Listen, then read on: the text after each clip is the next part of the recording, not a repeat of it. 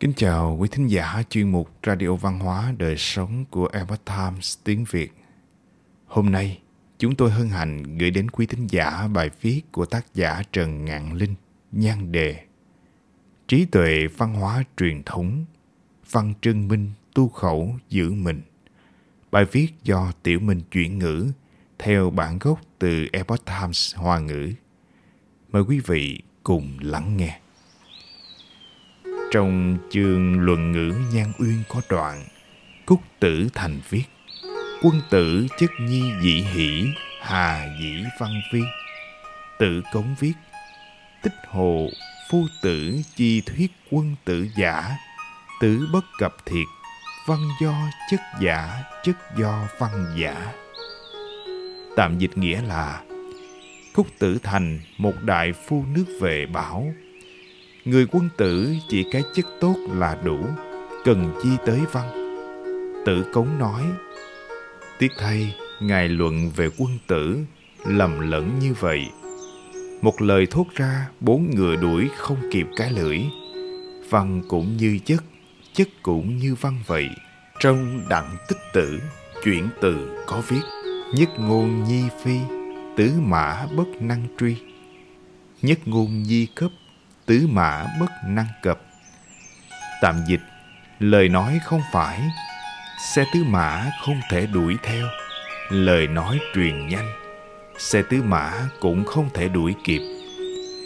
Hay cho một câu tứ bất cập thiệt, bốn ngựa đuổi không kịp cái lưỡi, ngựa phi dù nhanh hơn nữa, lúc qua đi chẳng có gì ngoài một trận gió bụi lưu lại, nhưng một câu nói tổn thương người khác lại có thể in sâu vào trong lòng mấy chục năm cũng chưa thể phai mờ, khiến cho người nói ra hối hận không kịp.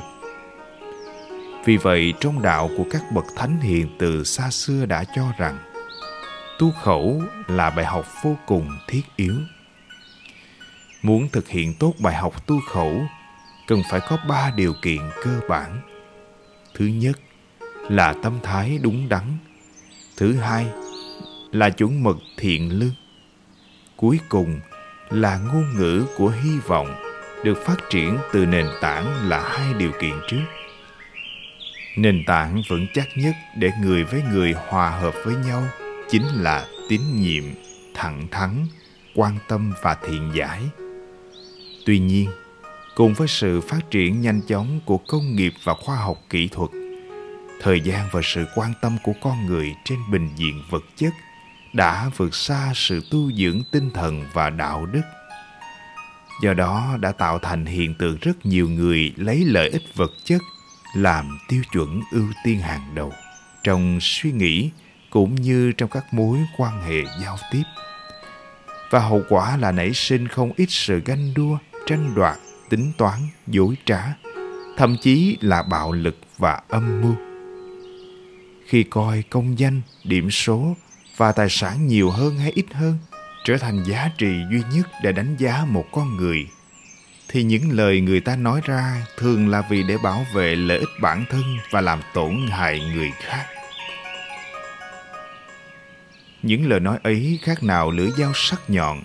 Điều đáng sợ hơn chính là một lời khi đã nói ra khỏi miệng thì xe tứ mã cũng khó mà đuổi kịp những lời lẽ tiêu cực này sẽ đục ruỗng cuộc sống tinh thần của con người, đồng thời gây tổn hại nghiêm trọng đến tu dưỡng đạo đức.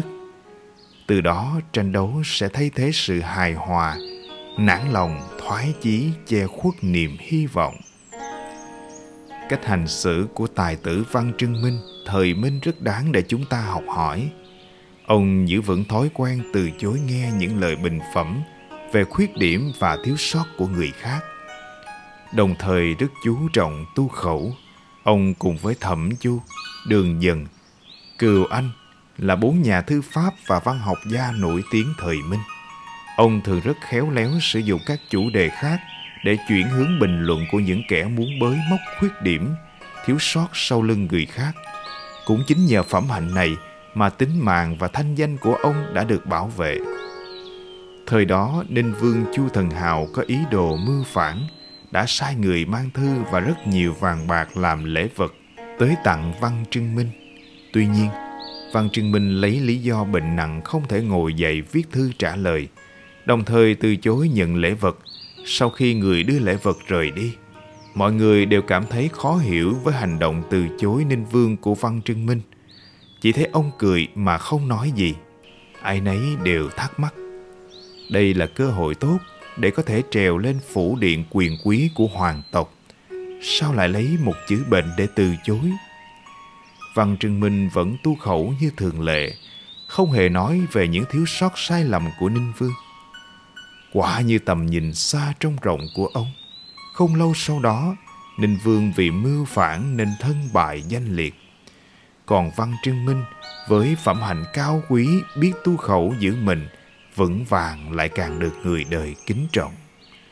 Tâm thái chính trực và thái độ thiện lương cùng với ngôn ngữ cơ thể mỉm cười không nói.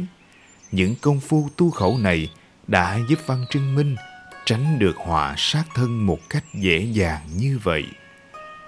Trong các sách cổ như Văn Uyển Chi Ngôn, Ngọc Đường Tùng Ngữ, Thanh Ngôn đều ghi chép lại cốt cách liêm khiết và tâm niệm chính trực của Văn Trưng Minh. Ông là một đại văn học gia được xưng tụng là văn bút vang danh khắp thiên hạ.